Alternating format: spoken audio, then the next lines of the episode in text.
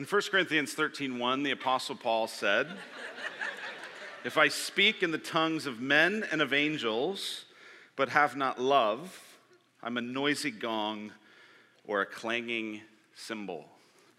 You all cheer, you all laugh, but you had about enough, didn't you? you need more. You're not tuning in to where's the cymbal crashing station on Spotify. That's not a thing. Why? Because it's ugly. And that's what the scripture tells us a life of love is like.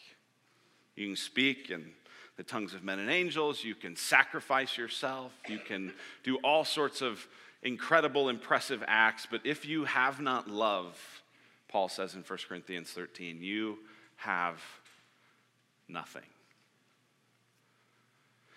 Our world values love. And that's good. That's probably uh, one of the fruits of Christian influence over the last 2,000 years that our world values love. There's lots of songs about love, there's lots of stories about love, there's lots of slogans and bumper sticker type phrases about love. The question always, though, is what is love? If you grew up in the 90s like I did, you just thought, what is love? Eh? Right? Like you just, you, you know the songs. What is love? Well, interestingly, the scripture says that God is love. And here's a quote about that by Jonathan Leeman that I love. He says this God is love, says scripture, 1 John 4 8. It's one of the weightiest and most precious truths imaginable for a Christian. God is love, like oceans are wet and suns are hot. Love is essential, love is definitional of God the one who designed comets and acorns, who sustains our souls and bodies, who knows every one of our days before each comes to be, he is love. Yet slow down. We need to think about what the Bible means here. When it says God is love, it's not saying there is this thing out there called love and God measures up to it. There is no dictionary definition of love hovering outside the universe, independent of God, so that God answers to it. Rather, God in Himself provides the definition, the reality of what love is. Love is not an abstract concept, but a personal quality of God. People today might say they love love, but if they reject God, they don't really love love. Isn't that interesting? I, I was so struck by in that quote is the idea that there's not a definition out there that somehow God has to meet to say he's love. No, it's in him. And I know there are people, maybe some of you tonight, who'd say, I love love, but I don't know if I love God. And I just want to tell you, I get that. And I, I, I don't want to try to scorn you, but rather to say, maybe the reason you love love is because there's a God who is love and He's the one that makes love lovely. What is love? Well, God is love. But specifically, God made flesh in Jesus is love. Enter Jesus, right? The last time I was on this stage preaching to you, it was from John 3:16. For God so loved the world that he gave his only son, that whoever would believe in him wouldn't perish but have eternal life. God so loved the world that he gave his son. Enter Jesus. Now, here's what struck me as I've been preparing this series is that we often say that Jesus is God, and that's true. And therefore, we also say that Jesus is like God, that if you want to know who God is, you have to look at Jesus. But think about this God is like Jesus.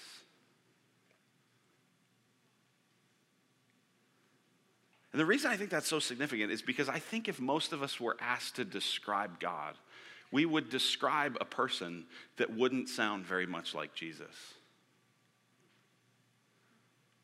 Which shows that maybe we're getting it wrong. We were having this conversation at the dinner table the other night as we were talking about the Garden of Eden and the creation story, and we were talking about the question what do you think it would have felt like in the garden to just walk with God? And we were having that whole thing, and my mind just instantly went to, I think it would feel like walking with Jesus. But that's not how we typically flinch. Jesus is a remarkable person. He's a spectacular person. He's such an important person that people who don't necessarily even believe very strongly in him have written significant things about them. Here's what one philosopher says He says this Regardless of what anyone may personally think or believe about him, Jesus of Nazareth has been the dominant figure in the history of Western culture for almost 20 centuries.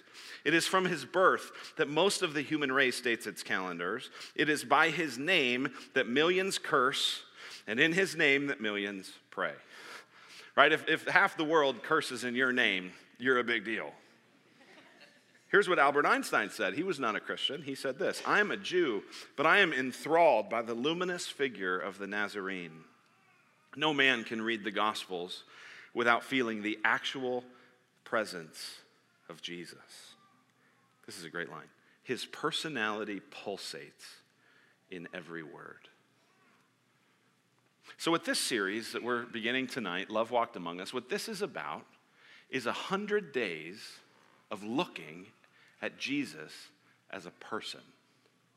It's about 100 days because it's going to go from now till Easter, and that's right about 100 days. And the whole idea is that each week we're going to gaze, we're going to linger, we're going to focus on Jesus and Jesus as a person, not as an, ident- not as an idea, not as a concept, as a person. And not as just like this powerful miracle worker, superhero type person, but a real person. A lot of times, I think when we think about Jesus, we think about Jesus sort of like Superman right? You've seen Superman, some version of it. The movie just never goes away. It's always being remade, right? You, you know the Superman story. And that's sort of how we think about Jesus that, you know, Superman is this alien from another planet, and we watching the movie know the real story. But the people in the story, they seem pretty confused. They don't know who this guy is. And, and he has all these powers and all these abilities, and he kind of pretends to be human, right? He goes to work every day dressed as Clark Kent and the most amazing work of all is that as soon as he puts on glasses, everyone gets stupid and they can't tell who he is. Like, this is not hard, Lois. Like, it's the same guy, he just has glasses on. And, and, and so he, he, he seems human, but we know the truth. He's really a freak alien from another world. He's not really human. That's how we think of Jesus. And actually, in the fourth century, the church declared that that is a heresy called Docetism. The idea that Jesus himself wasn't really a person, he just appeared to be a person, almost like a kind of hologram type figure that seemed human but wasn't really. That is contrary to the history of the teaching of the scriptures. And that's how a lot of us think about Jesus. And so, what I want to do in this next series is each week, rather than going through one book of the Bible, we're going to look at a bunch of case studies of the person of Jesus. We're going to look at Matthew, Mark, Luke, and John. Each week we'll take one passage and we'll zoom in on it and we'll look at it and we'll kind of notice some things that if you were slowing down enough, you would notice, but you probably don't notice because you don't slow down enough. And we'll do that together and we'll just linger on the person of Jesus and these case studies of how he loved and how he interacted and how he related to people. I think as we do this, I think here's what's going to happen through this series. I think at the end of this series, we will adore Jesus even more because you will see, wow, there's no one like him. I also think what's going to happen is we're going to be challenged, we're going to be convicted, and we're going to be taught to love. We studied in the book of Ephesians. Ephesians 5:1 said, "Be imitators of God as dearly beloved children." Well, how do we imitate God? We imitate God by imitating Jesus. And so, as we look at Jesus, there's no doubt we're going to go, oh, wow, we fall short. And we need his grace and we need his power to be faithful. Now, up front, I just want you to know we're indebted to a friend of ours at Redemption named Paul Miller uh, for his work that we've borrowed this series title from. He has a book called Love Walked Among Us. And we've uh, unapologetically borrowed the title of this series from that book. Uh, the subtitle is Learning to Love Like Jesus. Uh, we've borrowed some of the structure of this series from it. Uh, and uh, Paul is a guy who has been a faithful pastor and leader for many decades. And over the last about three years, uh, every year he's come to redemption and he's spent time with our pastoral staff, mentoring us and teaching us, helping us kind of understand who Jesus is and how that leads us into a life of prayer. And so, as we were thinking about the teaching series to kick off this year, we thought, wouldn't it be great if we brought the rest of our congregations in on what we've been seeing about this amazing person named Jesus? And so, we kind of borrowed the title and borrowed the structure. Uh, I'd encourage you, if you want to, go, go pick up the book. It's available on Amazon. You can get it. It's a worthwhile read, it's very good. Uh, there's a lot in the book that we're not necessarily going to be talking about here, um, but, but there's a lot in the book that we will be talking about as well. And I just want to be clear we're not teaching that book, we're teaching the book. Okay, this is not 100 days of Paul Miller's latest thoughts. This is 100 days of looking at the person of Jesus in the scriptures. Uh, though Paul has been an incredibly helpful resource in helping us see some things that are right there, but we just didn't notice. And so here's kind of the direction of this series, the, the way this series is going to flow. Um, is this series is going to show us five different things over the course of these uh, next 15 weeks or so. First, we're going to see that love shows compassion. That's what we're going to look at tonight. Next few weeks, we'll look at some ways that, some things that get in the way of compassion. Then we'll look at that love speaks the truth. There will be two sermons on that. We'll look at how love depends on God. There will be three sermons on that uh, because love is not possible without, your, without depending on the Lord. You can't do it in your own strength. We'll look at how love is energized by faith, how it's actually trusting in God that gives you the energy and the power to, to love. And last, we'll look at how love moves through death into life. That if you're going to love, you're going to embrace walking with Jesus on a path of suffering so that he might then give you a resurrection. That's where we're headed. That's what we're going to do. I think it's going to be really fun. Um, before we dive into this passage we read tonight, let's pray. God, thank you for your word. And thank you for the luminous figure of Jesus. God, we pray that his personality would, in fact, pulsate through every word. And that, like Albert Einstein, we would be impressed with Jesus. But God, we want more than that. Unlike Albert Einstein, we pray that we would be led to faith, to confidence, to trust, that we would follow the Lord Jesus with our whole lives. We pray it in his name. Amen. All right, so tonight, here's what I want to do is I want to look at this story that we read a moment ago, Luke chapter 7, verses 11 to 17. I want to just kind of spend some time lingering in the text, telling the story, making sure we understand what's going on, pausing and noticing some things that we might overlook. And then at the end of that, what I want to do is kind of recap it by showing the three movements of love that we see in this particular story. All right? You with me? All right, so you got your Bible. Go ahead and look at it. Luke chapter 7, verse 11. Right before this, Jesus has healed a centurion's servant in a town called Capernaum. And it says, verse 11, soon afterward, he went to a town called Nain, and his disciples and a great crowd went with him. Now, Nain is not a city that is really a big deal in the New Testament, but it is a little bit bigger deal in the Old Testament. It's the area where two significant miracles happened in the Old Testament Elijah, the prophet, and Elisha, his protege, both raised young men from the dead in Nain. Hint. So he goes to this town called Nain. You can actually see a picture of where this would be. The Sea of Galilee is there on your right.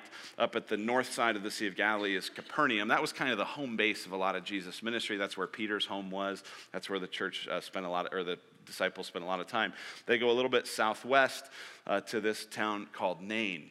And they go, it says, with a great crowd. Do you see that in verse 11? A great crowd, meaning probably a thousand to 2,000 plus people are taking this journey. They're following Jesus. He's teaching powerful things, he's doing incredible works of the kingdom of God. And so, understandably, a great crowd, thousands of people, are following. So, so he's one crowd approaching the city of Nain. Then it says this in verse 12 As he drew near to the gate of the town, behold, a man who had died was being carried out, the only son of his mother, and she was a widow, and a considerable crowd from the town was with her. So these are two different Greek words. Jesus is leading a great crowd, thousands of people. She is leading this funeral procession, which is a considerable crowd, hundreds of people. So, this story is if you can kind of zoom out, if the camera were to zoom out, you'd see there's a city gate and there's a large crowd coming and another large crowd coming.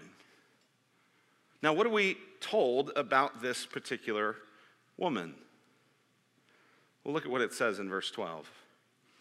A man who had died was being carried out, the only son of his mother and she was a widow. Right, this is the kind of thing when we read the Bible, and you do your Bible in your plan, you just blow right by that. Think about that. What does that mean? She was a widow, which means this wasn't her first funeral. She'd done one of these before. We don't know if it was recently, we don't know if it was a long time ago, but she's led a funeral procession before for her husband. Now, her only son is the one being carried through the streets. He's a young man, it says later on in the story, so he's probably a teenager or a 20 something year old boy. Now, think about this. So, not only is she dealing with the grief of having lost a husband and the emotional pain of having now lost her son, but think about the practical realities as well. There is no Social Security, there is no Medicare, there is no government opportunity to provide assistance. She's lost everything. She's destitute. She's now on her own. And she's leading the way, custom would tell us, leading this huge procession, mourning her son. Now, we need to maybe think about some of the contrast between how we think of a funeral and how they did funerals. So, when we think of a funeral, right, everyone's in black and there's a casket with the dead body, and that casket is this kind of big, solid, heavy, huge thing. A lot of times we keep it closed. Occasionally there'll be an open casket, but mostly, especially when it's being moved, you close it. Um, it's a driving procession. There's lots of flowers to make things beautiful. People kind of weep quietly. They cry, they're sad, but they kind of try to talk about how, no, we're just sort of celebrating life. That's how we do funerals. That's not how these funerals happened. Rather than it being a casket, this was more like an open wicker basket. It'd be like a kind of pallet that they had woven together um, with reeds or something, and the body was on top of it. People were carrying it, so everyone could see the body.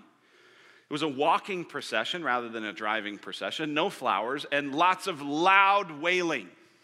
Not quiet weeping, loud yelling, loud crying, people tearing their clothes. There were actually people who were professional mourners whose job it was was to lead the way in crying. Very different. Here, here's kind of the image that, I, that comes to mind as I think about that is if you've ever seen stuff on the news where someone in the Middle East, there's a, you know, a young man who's killed or something, and the people are like carrying his body through the streets. You ever seen something like that? That's exactly this. This is loud. This is chaotic. This is emotional. This is sad. So get this one huge crowd led by Jesus, one loud, mourning, grieving crowd led by this woman. They intersect near the city gate. Look at verse 13. And when the Lord saw her, he had compassion on her and said to her, Do not weep. Isn't it fascinating? What does Jesus see? I mean, there's a huge crowd, but he's not seeing the body. He's not seeing the professional mourners. He very quickly, it seems like, as he's approaching this, sees her. And he sees her. And he sees the pain she's in. And he sees the loss she's endured. And after he sees her, I mean, he really looks at her, it says. He then what? Had compassion on her. Now, here's a fascinating question How can you tell, by, when you look at someone, how can you tell if they're feeling compassion? Because what Luke tells us in his book is that he wrote this book based on eyewitness testimony of people he'd interviewed about Jesus. So someone told Luke this story. Luke wasn't there, but he talked with eyewitnesses, and some of them reported, Oh, yeah, we saw Jesus, and he was filled with compassion. Think about this. What do you see in a person that tells you they're filled with compassion? Which part of their body do you notice? A bunch of you just said it. Their eyes. Their eyes. There's something when you look and your eyes soften. Maybe they fill with tears. But people around you, right, get this. There's a thousand people following Jesus. They're all looking at him. And they all saw something in him compassion. And then Jesus moves toward her. It says in verse 13 that he came and said, Do not weep. Now, this is kind of a, this feels like a little bit of an insensitive thing because even though we don't mourn quite like they did, we're kind of smart enough to know like you don't walk up to the, the mother of the lost 20 year old at the funeral and go, Hey, don't cry. Like that's that's pretty insensitive, right? So, how does that square with the idea that Jesus is compassionate? Well, I think the best way to think about it is that Jesus knows what's about to happen. And because he knows what's about to happen, this is very much like when my four year old falls off her bike and scrapes her leg and comes to me and is crying, and I hold her and I say, Hey, Mary, Mary, Mary, don't cry, honey. Don't cry. It's okay. And why am I telling her not to cry? Not because I'm saying, toughen up, put a salt tablet on it, you big wimp. Like, that's not what I'm saying. What I'm saying is, hey, hey, hey, it's okay. Your leg's not broken. You're going to be okay. You'll be fine. You'll be back on that bike in just a few minutes. Don't cry. That's what Jesus is doing. So he goes up to her. He tenderly says, Don't weep. And he came up and he touched the bier. And the bearers stood still now, just again, think about this. How did he, these are two huge processions. How did he stop it? There's no indication that he was like, hey, stop. But rather, he just calmly, coolly walks up and touches this basket that this dead body's on. Now, this would have been scandalous. Because in the Jewish mindset, to touch a casket, to touch a basket like this with a dead body on it, would make you unclean. And there's this amazing reality in the Gospels as Jesus touches lame people, as he touches lepers, as he touches all these different people that would make him unclean. Rather than him catching their uncleanness, they catch his cleanness. That happens over and over and over. And so he goes and he touches this, and look at what he says.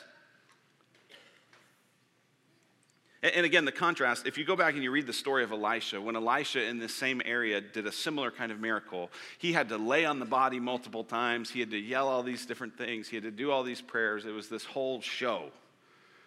Jesus touches it and says, Young man, I say to you, arise. And the dead man sat up and began to speak. And Jesus gave him to his mother. Do you see the detail at the end of that verse? What does Jesus focus on this whole time? Because to me, this is the perfect opportunity to preach right? Jesus has been preaching about the kingdom of God. Like, this is the perfect moment to go, all right, everybody, I just want y'all to know what just happened. This is a preview of the kingdom of God. If you believe in me, you too will be resurrected to new life. I came to make all things new. Here we go. Let's have some preaching. But that's not what he does. Some of us might go, well, let's talk to that kid. I mean, he spent the last 12 hours in heaven. What was he doing? What was that like? Maybe we could get him a book deal. Make a movie about it. What, what, what tell? Jesus isn't interested in that. Jesus is not also saying, hey, man, we're so glad to have you back. His focus is all on her. This woman with nothing. This woman who's broken. This woman who, because of sin and death in the world, has been abandoned through no fault of her own. the whole time, Jesus is focused on her. Do you see it? And Jesus gave him to his mother. She is more important than the miracle. See, that's an important word because sometimes we get so caught up in loving people with action that the actions and the activities of love become more important than love. They become more important than the people that we're trying to serve, not for Jesus. She's more important. He gives him to her. And you can just imagine this reaction, verse 16. Fear seized them all, and they glorified God. A great prophet has arisen among us, and God has visited his people, right? They'd heard the stories of Elijah, they've heard the stories of Elisha, they knew about this stuff. Oh my gosh, this has happened again. And this report about him spread throughout the whole country, whole of Judea, and all the surrounding country. Isn't Jesus amazing? This passage tells us three movements of Jesus' love that we see. The first movement is this Jesus' love begins with looking. He looks. Do you see that in verse 13? When the Lord saw her. Now, the way we know that love starts with looking is because think about it. When there are people or there are situations that we would like to avoid, how do we avoid them? We don't look. You see someone begging, you see a homeless person, you look away. You're in your house, you see books on the floor and clothes and mess and dishes, and you look away. She'll do it. Theoretically. I mean, guys, we wouldn't do that, really, right? Right, you, you, you see something that is going to require your attention, your love, your focus, and you look away. Why? Because when you look, you start to engage, you start to care, you start to get committed, you start to be on the hook. And so you avoid that by not looking, but not Jesus. Jesus looks. So much of the descriptions of Jesus' love and compassion in the Gospels begins with Jesus looking. Let me give you just a run through of these. In Mark chapter 3, it says, And he looked around at them with anger, grieved at their hardness of heart, and said to the man with the withered hand, Stretch out your hand and it was restored. It began with looking. Matthew 14, when he went ashore, he saw a great crowd and he had compassion on them and healed their sick. Matthew 9, when he saw the crowds, he had compassion for them. They were harassed and helpless like sheep without a shepherd. Mark 10, and Jesus, looking at him, the rich young ruler, loved him and said to him, You lack one thing, go sell everything you have John 11, when Jesus saw her weeping and the Jews who had come with her also weeping, he was deeply moved in his spirit and greatly troubled. Luke 19, and when he drew near and saw the city, he wept over it. John 19, 26, when Jesus saw his mother and the disciple whom he loved standing nearby, he said to his mother, Woman, behold your son. Jesus' love usually begins with looking. And if we're going to follow in the way of Jesus, then we need to be people who look, who see. Now, throughout this series, you're going to be constantly tempted in multiple directions. One is you're going to be tempted to think about how do you love the people kind of out there, and that's important. Are there people at work? Are there people you're around all the time that you see them a lot, but you never actually see them? In fact, you try not to. That's, that's one category. But the other thing you got to think about is the people close to you. I think those are sometimes the hardest people to see. People in your home, the people in your family, because you think you see them. So you stop looking. And all of a sudden, people can start to feel unnoticed, unseen, invisible in their own family, in their own home. So, this is a, definitely a challenging word for us to say if we're going to love like Jesus, we need to look. But but I want to encourage you, because I know there are some of you tonight who you're not right now thinking about how you need to be better at looking. Here's what you're thinking you're thinking, I'm the widow in this story. My life's fallen apart. My marriage has crumbled. My kids are running from God. My health is declining. I don't know what this diagnosis is going to be. And, and here's what I just want to tell you tonight Jesus sees you, He sees you. You are not invisible to Him, you are not irrelevant to Him. He is not too busy for you, He sees you. And you go, well, gosh, why hasn't He done something? I don't know. But I do know the story's not over. and He sees you. You're not invisible to Jesus. Whatever you're going through, He sees you. Now, the next movement of love that we see in Jesus is not just that He sees, but that He also feels compassion. You see that in verse 13. When the Lord saw her, He had compassion on her. It's not looking and then analyzing. That's what a lot of us want to do, right? A lot of times when we start looking, we go, I'm going to, right? This is what people watching is. This is why people watching is so fun because people watching is not about how can I love these people, it's about how can I make fun of these people, right? Like you're looking to analyze them, to judge them, to think, oh, God, I'm not like them. That's mostly what we do, right? And I love people watching, so I mean, I'm guilty. But, but that's not what Jesus did here. Because compassion is not about standing back and looking so you can analyze and assess, but rather compassion is moving in. Compassion is moving toward. Compassion is getting involved. This is a big thing that we've been learning in our, in our home. Uh, Molly and I, over the last few years, uh, I think uh, the phrase we've kind of borrowed, I think it maybe originated with a woman named Brene Brown, but it's the idea of getting in the well. The idea that if, if someone you loved were to fall in a well, to fall in a hole, the loving thing to do would not be to go, Hey, how is it down there? Well, hey, at least you didn't break anything. Can I get you some food? Right, the loving thing, rather than analyzing it, staying at a distance, the loving thing is to get in the hole. Not to put a silver lining on it, not to say, well, at least, but to get in the hole. And this is an important lesson for us. We have three daughters, and they have a lot of feelings. and I imagine our son will have feelings too, but he's mostly just a caveman at this point. but the daughters have feelings. And you know what? As a dad, you know what I want to do? I want to mostly dismiss them and judge them well, that's silly. Well, just grow up. You shouldn't be so insecure. What are you worried about that for? That's stupid. And Jesus won't let me do that.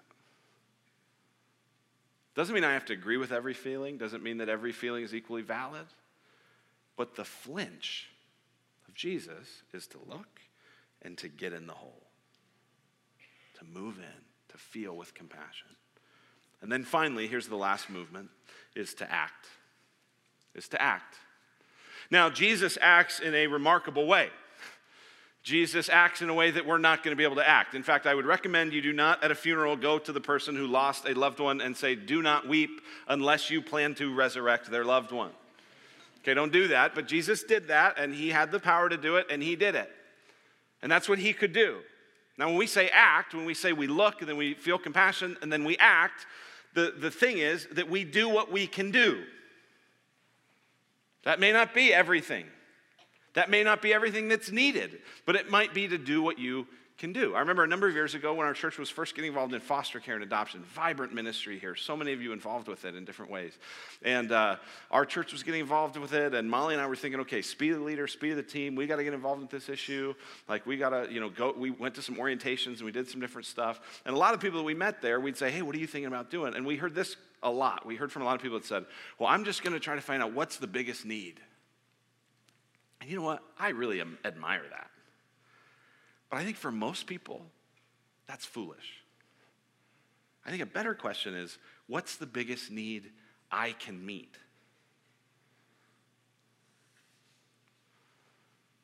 And that's how we've decided to be involved. It's not the biggest need, it's not the biggest thing. Many of you are doing far more as it relates to that issue, but we're doing what we can do. It also means maybe you do for one person what you wish you could do for everyone. Maybe you don't buy every homeless person you see lunch, but maybe you do for one what you wish you could do for all of them. And then you pray. And that's action if you actually do it. If you just text praying, that doesn't count. That is not praying, that is saying you are going to pray.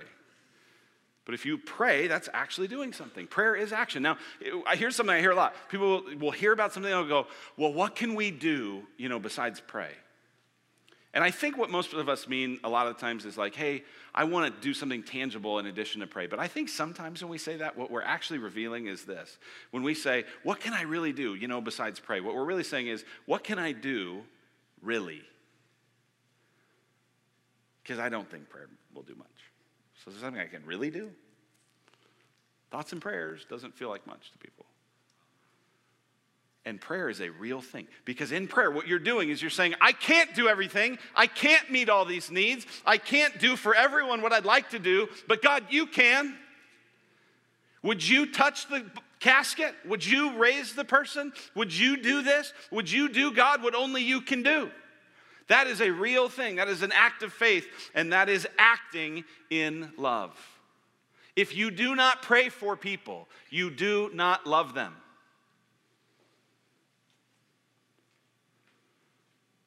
because you do not ask the God who can move heaven and earth to move it for them.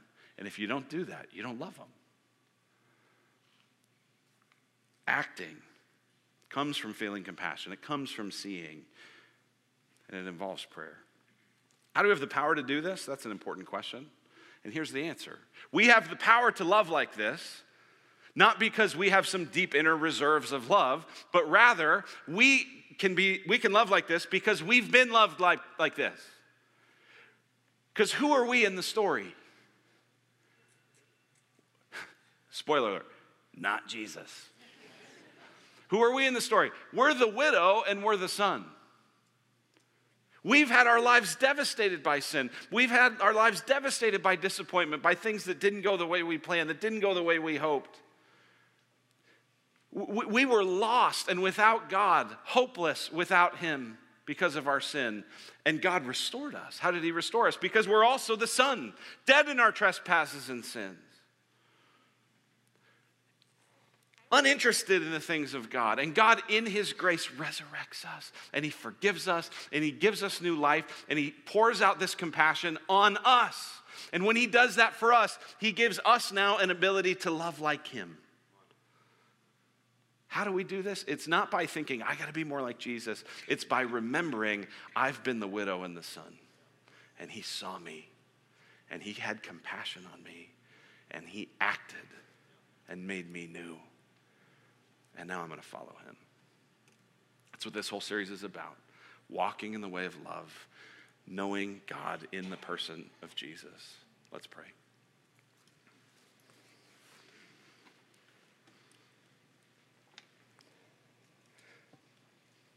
Father in heaven, we thank you so much for your son, Jesus. He is beautiful, he is mighty, he is tender, he is strong, and he's kind.